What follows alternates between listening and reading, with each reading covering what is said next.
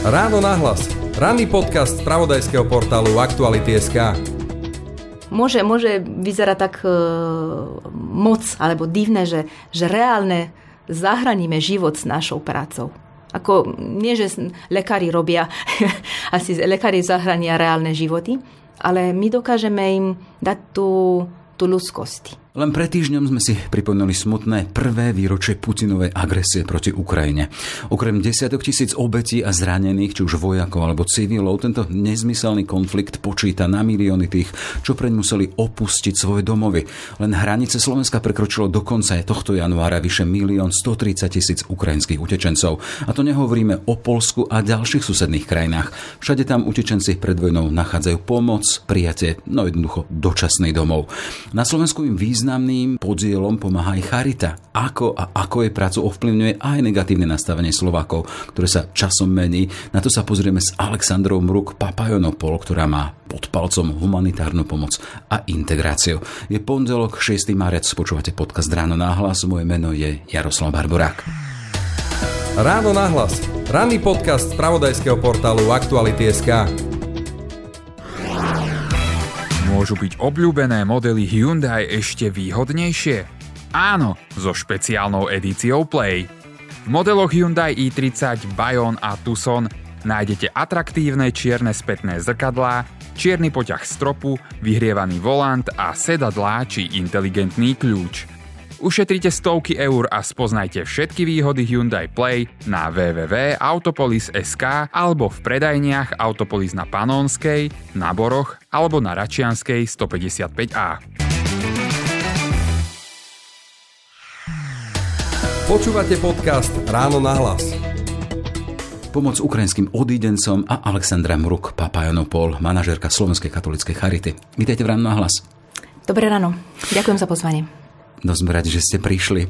Poďme len k tomu vášmu menu, priezvisku Mruk Papajonopol. No to nebude Slovenčina, hm. alebo teda slovenský pôvod. Nie, je, máte pravdu, ja som Rumunka. E, Sice manžel je Slovák, takže Mruk je meno po manžela a Papajonopol to je moje meno. tak ako som povedala, som Rumunka, ale meno je grecké, lebo môj dedo zase bol Grek. Je to taká pekná kombinácia. Tak to sme naozaj, to je taká zmes celej Európy. Áno, presne tak. A čo vás dovedlo na Slovensko? Um, s manželom sme študovali v Taliansku uh, 7 rokov, tak po ukončenia štúdia sme sa rozhodli hľadať uh, náš domov spoločný, tak, tak sme skončili na Slovensku a musím povedať, že sme boli tak spokojní, že sme tu ostali. Sme skoro 20 rokov sme tu. Hmm, to je pekné. A keď hovoríte o Taliansku, teda tuším, alebo čo som si pozeral, slávna talianská starobila univerzita v Boloni. A aké smery? Na Bolonskej univerzite sme študovali e, politické vedy a diplomáciu. A potom ja som dokončila aj master tiež e, v diplomácii a európske štúdia, takže aj e, diplomovku som písala o Slovensku a bol taký pekný začiatok. Aký začiatok teda? Som prišla na Slovensku presne písať diplomovú prácu a, a bolo to o, o politike na Slovensku, takže som mala potom taký prehľad, že kde presne som a Jasne. A potom sme sa aj rozhodli tu zostať. A ste rozhodli zostať.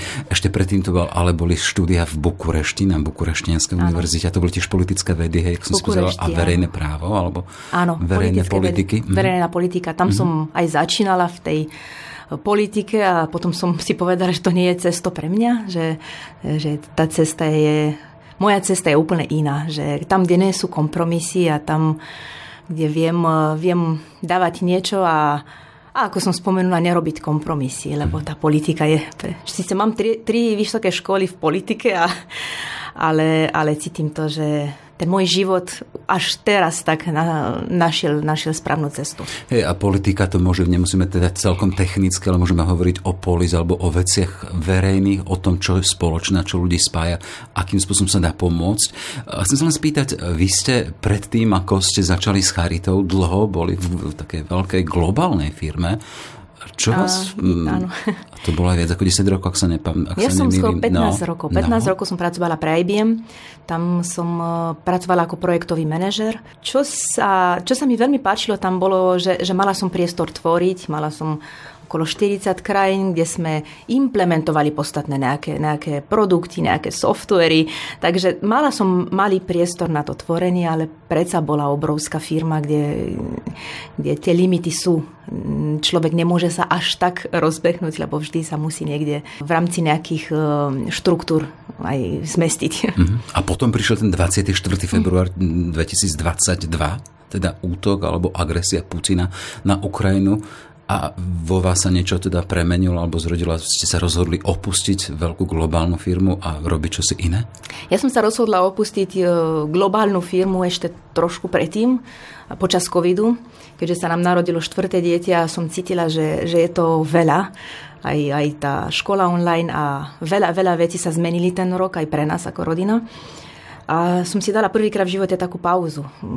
Viac ako 8 mesiacov som sa venovala rodine, čo som nikdy nerobila, lebo vždy som nastúpila hneď po, po 5 mesiacov do práce.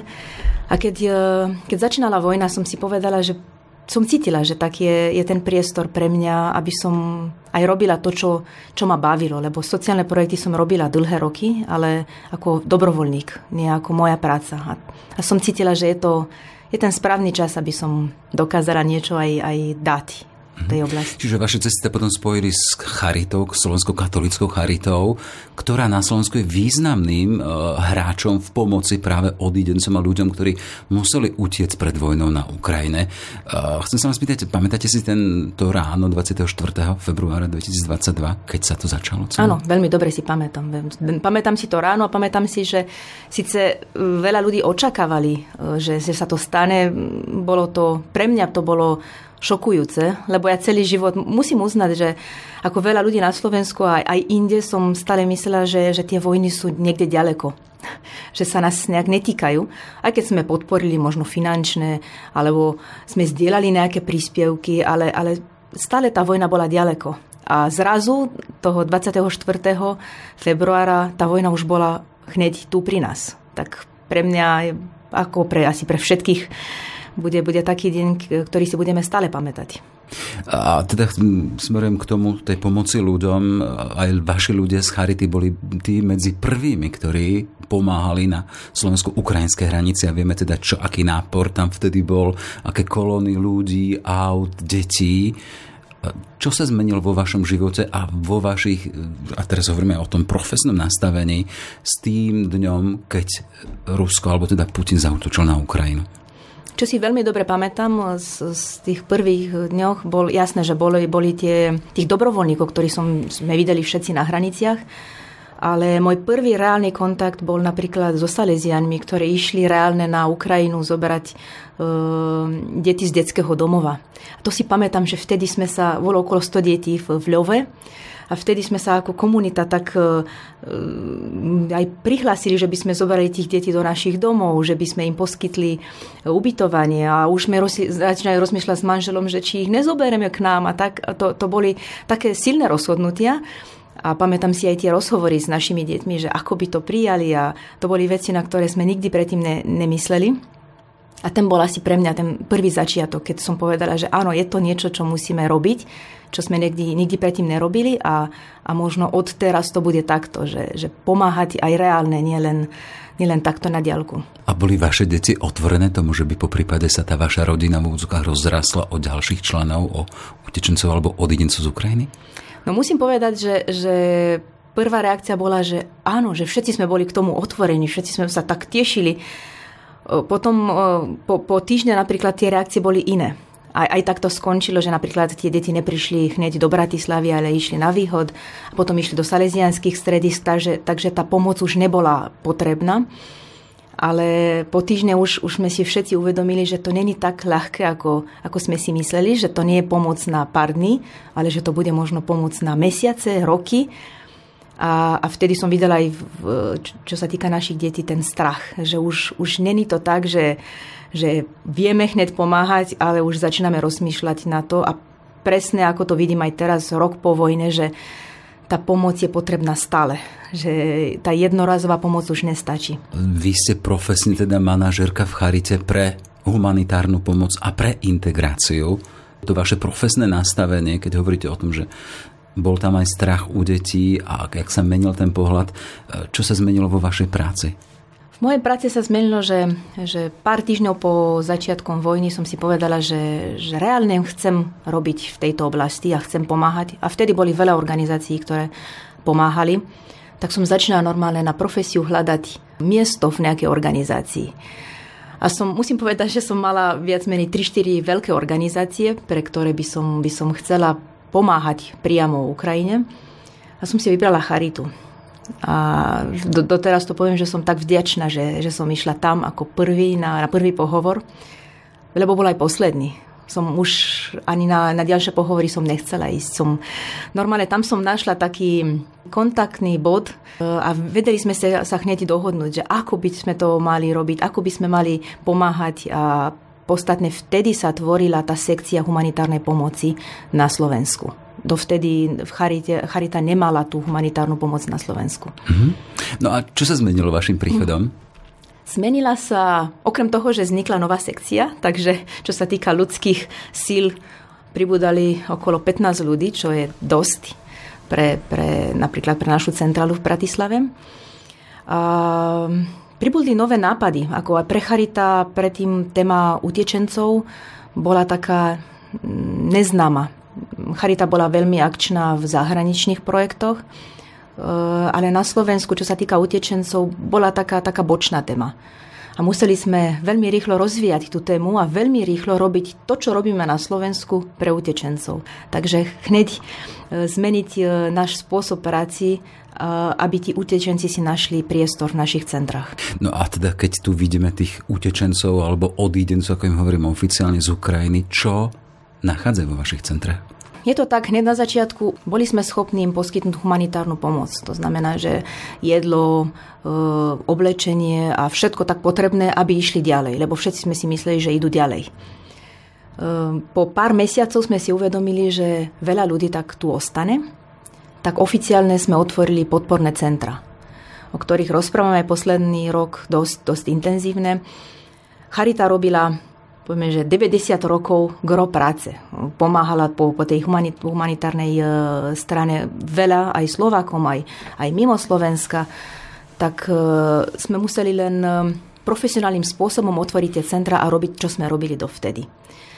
Momentálne existujú 24 podporné centra, kde utečenci dostanú nielen humanitárnu pomoc, ale dostanú to, to, to čo je dôležitejšie pre nás, tú psychologickú pomoc, e, terapie, pomôžeme im hľadaním práce alebo e, škôl, škôlok, denné centra a snažíme sa spojiť tie komunity so slovenskými komunitami. Uh-huh. Takže to znamená aj voľné aktivity, aj, aj tábory, aj všetko, aby tí ľudia sa cítili prijatí. Lebo to je, čo charita by mala robiť že dať tým ľuďom mm, možno cítiť sa doma, aj keď nie sú doma. Aká je cesta alebo proste na to, aby ste tých ľudí oslovili, aby k vám prišli? Predsa len keď sa vžijeme do situácie jedného odídenca, ktorý je vylakaný z toho, čo sa deje, má starosti o svojich blízkych, ktorí sú ešte vo vojnových zónach. A akým spôsobom sa dozvie a môže dostať do vašich tých pomocných centier alebo sa jednoducho využiť tie vaše služby? Prvý kontakt je, dostanú hneď na hraniciach. My stále máme stan na hraniciach, kde poskytneme tú mm, potrebnú humanitárnu pomoc. A veľmi často tam sme mali, e, aj my máme oddelenia, e, čo sa týka obchodovania s ľuďmi. A boli tam naši ľudia, ktorí rozprávali, že máme tieto centra, môžete dostať takú pomoc, viete, sa, sa, viete uh, na Charite dostať aj inú pomoc ako jedlo a, a oblečenia, takže oni hneď dostanú tie informácie. A keďže Charita máte podporné centra všade po Slovensku, zvyčajne aj keď e, skončia v nejakej dedine, e, dozvedie sa, do, sa, hneď, že tie podporné centra existujú. A máme také, také skúsenosti, že väčšina tých utečencov prídu do našich centier. Aj keď dostanú nejakú pomoc od iných organizácií, vždy prídu do našich centrách. Buď po tej humanitárnej pomoci, alebo len kvôli tomu, že chcú tam nájsť to, ten priestor pre interakciu s ostatnými. Vy sama máte skúsenosť s tým, teda, že ste museli, alebo teda odišli ste zo svojej krajiny z Rumunska, skúsili ste, máte skúsenosť veľkú s Talianskom, prišli ste na Slovensku, ktorý sa stal vašim druhým domovom. Čiže viete sa trošku vžiť aspoň do tej psychológie ľudí, ktorí musia odísť. Akí sú tí Ukrajinci? Ktorí tu utekajú pred vojnou. Z tej skúsenosti, ktorú máte, z toho stretávania sa s prácou s ním. Ja veľmi často som aj na to myslela, lebo ja som nemusela utekať pred žiadnou vojnou a som vždy odišla dobrovoľne a stále mám ten, ten pocit, že, že som nehala niekde domov, že predsa tam niekde sú moji rodičia, aj, aj známi, aj kamaráti, takže veľmi často na to myslím, aj keď môj domov už je 20 rokov Slovensko. A som to spojila posledný rok s tým, že, že väčšina tých ľudí, ktorí prídu z Ukrajiny, e, nemali na výber a mm, často aj to poviem, že neviem si predstaviť, že by som ja musela nehať takýmto spôsobom manžela, alebo rodičov, alebo známych a, a jednoducho utiecť. Takže um, často sa aj trapím s tým, že um, počujem, že, že tí ľudia prídu tu napríklad na drahé auta, alebo na...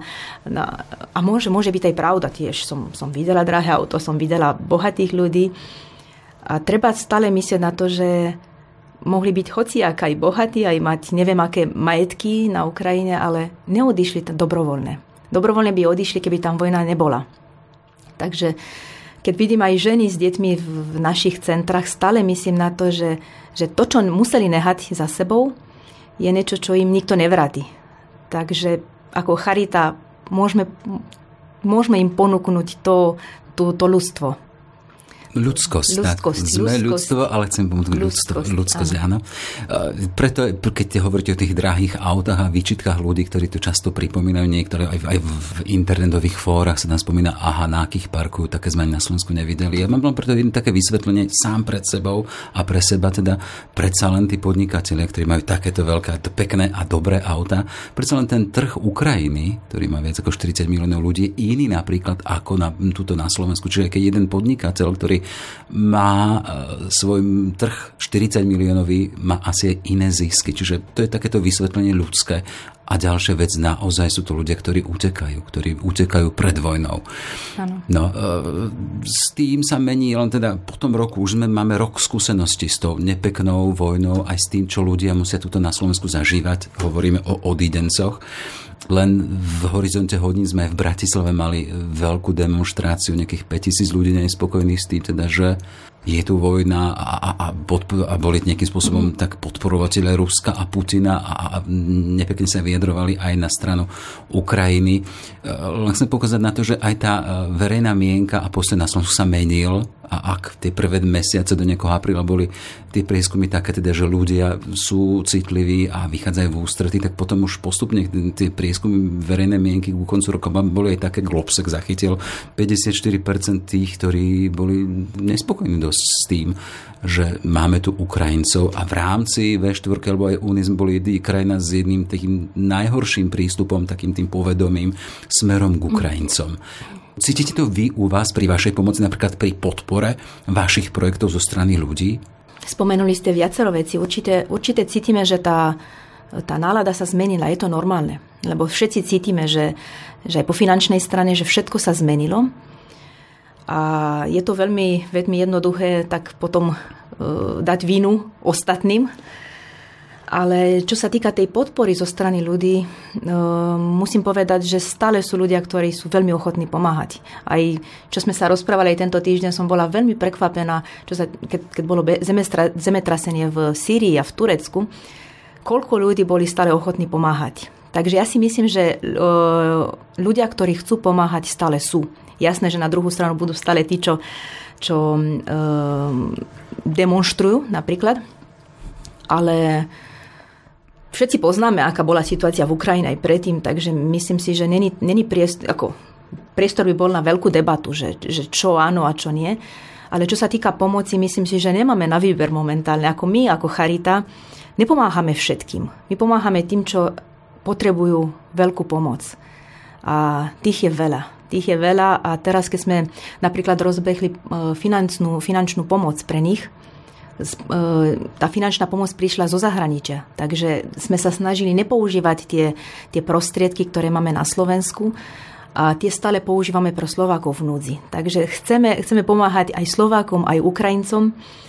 A ako som už spomenula, tá, snažíme sa pomáhať tým, ktorí fakt potrebujú. Či sú mami s malými deťmi, alebo dochodcovia, ktorí sú, sú tu sami a nemajú reálne žiadny príjem, alebo e, ľuďom, ktorí majú, ktorí majú nejaké postihnutie. A snažíme sa opakovať, že áno, môžeme protestovať a môžeme byť proti tej vojne, myslím, že viac, viac ani nedokážeme robiť, ale nemôžeme uh, odmietnúť to, že, že sú tu ľudia, ktorí potrebujú reálnu pomoc. Je to jasné, len teda pýtam sa na to, či ste pocitili tie negatívne nálady v spoločnosti aj v tom, v podpore, ktorá prichádza, lebo Charita na Slovensku je v tomto prietokový ohrievač. Niečo vyberie, čo potom dá ďalej, čo pomáha tým. A vidíte to na, možno na znížených príspevkoch zo strany ľudí, alebo, alebo sa to necíti? Musím povedať, že e, pomoc pre podporné centra pre Ukrajincov sme dostali zo zahraničia. To je tzv. emergency appeal, to je taký mechanizmus pre krizové situácie a vojny. Takže tá pomoc prišla stále zvonka uh-huh. a tá pomoc stále prichádza. A to je konštantná? Uh-huh. Je, je to konštantné uh-huh. a dokonca projekt nám skončí teraz v apríli a v maji začína nový projekt, kde ostatné krajiny sú ochotné nám pomáhať. A čo sme k tomu ešte pridali, že v rámci tejto pomoci sme pridali pomoc pre Slovákov vo veľkej miery. Takže snažíme sa nepýtať od ľudí pomoc pre, konkrétne pre Ukrajincov. Ale jasné, že príspevok od ľudí pre naše aktivity je menší ako predtým. Ale môže byť aj kvôli tomu, že ľudia už, už majú tie vlastné financie, finančné problémy, takže napríklad aj tie zbierky sú trošku menšie, ale sú stále tak ľudia stále chcú pomáhať, pomáhať charite a, a my sa snažíme tú ich pomoc presmerovať čo najlepšie aj čo sa týka tej, tých e, Slovákov. Máme skúsenosť, osobne som sa rozprával s Antonom Fričom, ktorý je zo Spískej dieceznej charity, ktorý na pravidelnej báze vyberá, zháňa veci pre ľudí na Ukrajine a tam to aj vozia. Čiže toto jednoducho funguje. To je tiež v rámci pomoci Charity. A sú tu ďalšie, nie len organizácie, ale jednotlivci, ktorí na Slovensku takýmto spôsobom pomáhajú Ukrajine, lebo to cítia ako taký svoj osobný záväzok alebo misiu. Tiež som robil rozhovor e, s Eliškou Horsákovou, ktorá robí tiež veľké veci takýmto spôsobom. E, chcem sa len spýtať na to, ten váš spôsob pomoci Ukrajincom po tom roku? My máme okrem tých 24 centier, kde ako som spomenula, máme humanitárnu pomoc, psychologické e, poradenstvo, terapie. Čiže aby sme si to vedeli plasticky predstaviť. Máte centrum v centrum, mestách, áno, keď hovoríte 24. Prídu, bohužiaľ aj po roku prídu stále po humanitárnej pomoci. Takže tí ľudia, veľa, veľa časť tých ľudí ešte potrebuje tú humanitárnu pomoc. My sme si mysleli, že sme nejaké... cestoviny. Áno, stále to jedlo a, a podstatne to, my máme limitovaný počet tých uh, položiek, ale ľudia ich stále potrebujú. To je prvá, prvá vec, ktorú stále uh, poskytneme. Hygienické potreby. Hygienické hej. potreby, to sme mali aj vďaka uh, IOMu alebo UNHCR, boli mm. také medzinárodné organizácie, ktoré nám poskytli vo veľkom. Čiže ukrajinskí odidenci stále chodia stále k vám chodia. s tým, teda, že stále nejakým spôsobom potrebujú pre svoju existenciu takúto pomoc Áno. a využívajú ju. Využívajú. To je hmotné. Keď ste hovorili tie psychologické pomoci, akým spôsobom? My máme v každom centre psychologov a terapeutov, čo, e, ktorí sú Ukrajinci. Polovica naši, našich e, zamestnancov sú Ukrajinci, to znamená okolo 70 ľudí sú Ukrajinci, ktorí poskytnú tie poradenstva, e, terapie individuálne a skupinové. Majú čo robiť? Veľa. Mám, majú čo robiť a ešte by mali... Nemáme dostatočne veľký stav na to. Určite by sme potrebovali asi dvojnásobok ľudí na, na to, čo, čo potrebujeme teraz. Lebo a čo hovoria, čo riešia? Oni riešia zvyčajne veľmi, veľmi ťažké traumy. Aj s dospelými, ale bohužiaľ aj s deťmi, aj s mladými. Sú, väčšina tých ľudí, ktorí prídu, majú nejaké traumy za sebou, ktoré sa neriešia jednorazovo, ale dlhodobo a na to potrebujeme e, pripravených ľudí. Takže to, toto poskytneme v našich centrách. Poskytneme zase e, jazykové kurzy, či slovenčina, alebo angličtina, alebo väčšina z nich potrebujú buď sa zamestnať, alebo si nájsť ten, ten priestor a na to potrebujú Je jazyky. o tie kurzy aj záujem? Veľký záujem. Veľký záujem a my sme si mysleli, že to bude tak dočasné. Teraz už rozbehneme a snažíme sa nájsť aj iné zdroje, aby sme mohli viac tých kurzov poskytnúť. Veľký záujem je napríklad o denných centrách, lebo najväčší problém je, že e, veľký počet ľudí sú tie mamy, ktoré majú malé deti a nevedia sa zamestnať, niektoré už rok, lebo tie, tie deti nemajú kam byť. A vieme, aký je problém na Slovensku so školkami. A my sme otvorili zo pár centier, ale nemáme na to kapacitu, takže snažíme sa stále nájsť e, partnerov, ktorí by vedeli poskytnúť tie denné centra, aby tie ženy dostali, sa dostali do trh práci, aby Eh, aspoň častočne išli vonku z tých, eh, no, a našli si prácu, ale aj, aj takto aj zmenili trošku život. Takže to, to je veľká, veľká časť tej práci, ktorej, ktorej chceme v, to, v ktorej chceme pokračovať. A kto sú vašimi partnermi, keď hovoríte, že hľadáme partnerov, to sú obce alebo mesta, alebo sú nejaké združenia občianske? Kto vo sú veľkej miery sú združenia. Sú malé uh-huh. organizácie, kde buď vo farnostiach, alebo niekde aj v Bratislave sú, sú malé farnosti, kde otvorili také centra a nejakú dobu fungovali sami, si našli vlastné zdroje, ale ako ste spomenuli, už aj to je dosť ťažké nájsť, alebo podporu finančnú. A snažíme sa aspoň ich takto podporiť, lebo oni robia už tú prácu a vieme, že je veľmi potrebné, aby malé deti mali priestor byť v tých e, škôlkach alebo sa zúčastniť e, programu, e, čo sa týka vzdelávania, aj v skupinách, kde sú už Slováci. Takže chceme podporiť to, tie, tie denné centra a tie vzdelávacie centra. Ak si tak po tom roku obzriete, po tom, čo sa vám podarilo, čo ste všetko museli urobiť, a keď sa hovorí aj o tej vízii ďalej, že tá vojna nemusí byť vôbec krátka, robil som rozhovor s analytikom Pavlom Havličkom, ktorý hovorí už teraz, že tá vojna bude mať aj druhé výročie. Mm-hmm. S akým teda tým s víziou ide ďalej Charita? Naša keď hovoríme vízia, o pomoci Ukrajincom. Naša vízia je určite udržiavať tie centra. Vidíme teraz, že je to dosť ťažké udržiavať taký veľký počet, 24, aj keď máme dosah všade, to, to, to je ten, ten plus. Čo to znamená, že všade, aby sme mali predstavu? Ste že v okresných mestách, alebo kde ste? Áno, my sme vo veľkých mestách, ale aj sme aj v malých e, mestách, kde ľudia nemusia cestovať, aby nás našli ale vízia je, aby, aby sme udržiavali aspoň 10 tých centier, to mhm. znamená vo veľkých mestách. A je to koncentrované skôr na východe Slovenska, alebo je to po celom, po celom území Slovenska? Slovensku. Uh-huh. Je to úplne po celom Slovensku, z Bratislavy až po uh, východ. Uh-huh.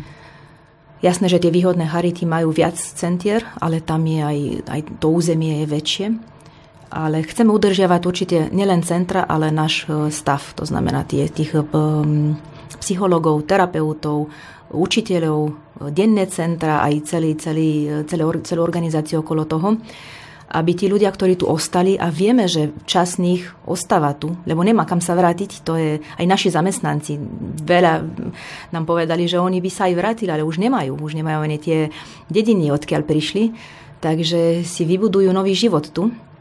Tak a tie centra by majú slúžiť e, vyslovene integrácii a spojiť Ukrajincov so Slovákom, lebo chceme otvoriť centra vo veľkej miere aj pre Slovákov. Jasné, že to už je otázka aj financií, aj, aj, aj, aj už aj diskusí s, či s úradom vlády, z ministerstva, lebo už doteraz sme fungovali viac menej sami. A keď hovoríte o tom zámere viac integrovať tých Ukrajincov, aká je predstava, ako to chcete robiť? Chceme im dať priestor, aby v našich centrách našli ten priestor aj pre nové vzťahy, aj pre Našim cieľom je, aby sa cítili doma. Ale môžu sa cítiť doma, keď nájdú u nás nielen tú humanitárnu pomoc, lebo to, to ne, nezmení ich život, ale keď e, napríklad sa naučia rozprávať po slovensky a si nájdu spoločné aktivity so Slovákmi, a keď e, napríklad si nájdu prácu a vedia tam si nájsť nových kamarátov a, a to, je, to je celá práca charity. Lebo to, že im pomôžeme nájsť si prácu, s tým neskončíme. Potom sa snažíme tým ľuďom sprevádzať a keď potrebujú pomôcť ísť k lekárovi alebo mm, neviem, zmeniť si dokument, doklady a stále sme tam, aby tí ľudia sa necítili sami. Až kým nedokážu si, si vytvoriť priestor už pre fungu- normálne fungovanie. A tak rozmýšľam, že tá, tá vojna trvá, konflikt trvá, ľudia tiež musia žiť s tým, čo dostali, čo im prišlo. Kde sa dobíjate vy, pracovníci Charity, alebo ľudia, ktorí sú v tej prvej línii kontaktu, keď hovoríte aj tá sociálna psychologická pomoc, že kde naberáte silu hm. ísť ďalej? Je to veľmi, veľmi dobrá otázka. Ja som, ja som si myslela na začiatku, že to bude taká práca na pár mesiacov a potom bude trošku kľudnejšie. Keď pozerám na naše centra, tí ľudia tam pracujú niekedy 24 hodín. S tým, že sprevádzajú tých odidencov všade a pre nás neexistujú soboty. Ten mesačný nedeli. výkaz práce musí byť teda veľký. je to, ani o tom nechceme rozprávať, ale je to, pre nás nie je to práca, pre nás je, je to poslanie. A ja to cítim rovnako, lebo často sa stretávam s tým, že predsa máme 4 deti a pracujem sobotu, nedelu a po nociach a posledné e-maily a žiadosti o podpory e, posielam o druhej. A poviem, ráno. že o druhej ráno, áno. A poviem, že ja to cítim ako poslanie. A stále opakujem, že... Ale taká to... krátka poznámka, nahrávame tiež v sobotu. Áno. A ja som stále poviem, že nemusím to urobiť. Nemusím pracovať, nemusím ani tie posielať tie maily, môžem jednoducho prísť o, o 9. do roboty a odísť o 5. A keď to neurobím, asi nikto to neurobí, lebo to je, to je práca, ktorú každý z nás robí pre seba. Ale keď urobíme tú prácu, viem, že, že dokážeme pomáhať e, obrovským počtom ľudí. Ja vidím, že to, že sme pracovali skoro 12 mesiacov bez prestávky, e, je vidno nielen v tých číslach, lebo áno, môžeme povedať, že sme pomáhali 53 tisíc e, ľuďom, ale to sú len čísla ale reálne je to, že niekomu sme reálne zmenili život v tej našej práci. Možno sme toľko žiadostí posielali mimo Slovenska, že sme dostali reálne milióny eur na pomoc Ukrajincom. Alebo možno naši zamestnanci sprevádzali tých ľudí a, a dokázali niekomu zahraniť život, lebo majú všelijaké zdravotné problémy veľmi ťažké a keď nikto ich nesprevádza a im nepomôže s prekladom a s, s tým presunom v rámci nemocníc napríklad, je áno, je to niečo, čo môžeme, nemusíme robiť, ale robíme to ako poslanie. Hm. Čiže to robia vaši ľudia, že sprevádzajú ľudí, ktorí potrebujú pomoc, či už prekladať na úradoch alebo v nemocniciach? Všetci to robia. Všetci. Dokonca aj naši projektoví manažeri robia tú projektovú časť a potom sprevádzajú stovky ľudí všade, kde potrebujú, lebo je, je málo e, organizácií, ktorí reálne by tak sprevádzali každú osobu tam, kde potrebujú. E, tak uvažujem teda Alexandra s troma vysokými školami, s Bolonskou univerzitou, politická vedy a skončili ste pri utečencoch. Ako to vyhodnocujete vy? Ja cítim, že stále som povedala, že už na čo mi boli tie tri školy. boli mi na to, že asi, asi dokážem po tej diplomatickej strane komunikovať s, s inštitúciami, s Európskou úniou, s charitami mimo Slovenska. Tam mi pomohli ale to, čo mi dá tú sílu a je tá reálna práca, ktorú robím pre charitu. A myslím, že tu žiadna, tá, žiadna škola nemôže mi dať to, čo, čo dokážem pozerať e, napríklad u našich e, ľudí, čo, ktorí pracujú v teréne.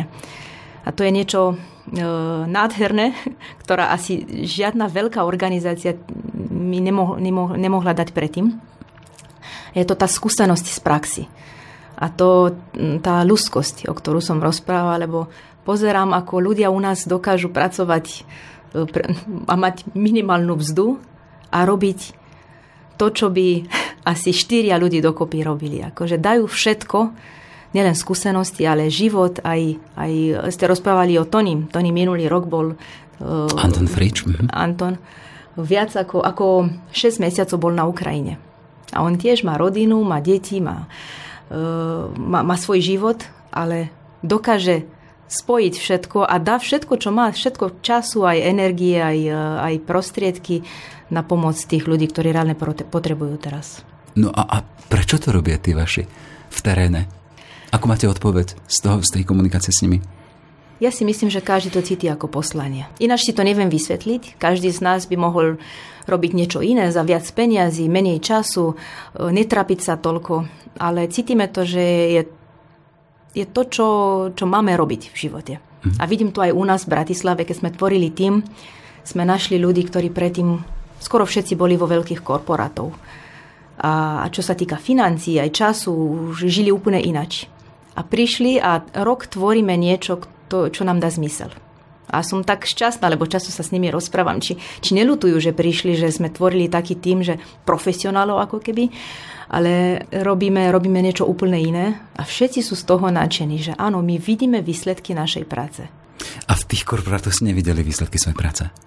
Do nejakej miery áno, ale nevidela som reálne že dokážem reálne pomáhať niekomu. Čiže sú, sú za tým tváre, sú, sú za, tým, tým obličaje ľudí, ktorým si pomohli.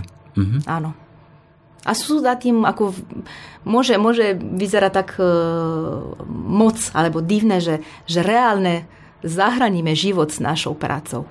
Ako nie, že lekári robia, asi lekári zahrania reálne životy, ale my dokážeme im dať tú, tú ľudskosť. A napríklad v decembri sme zorganizovali mesiac na Charite, keď utečenci prišli a jednoducho piekli perniky a, a také ako úplne jednoduchá aktivita. Piekli to každý deň, 30 dní.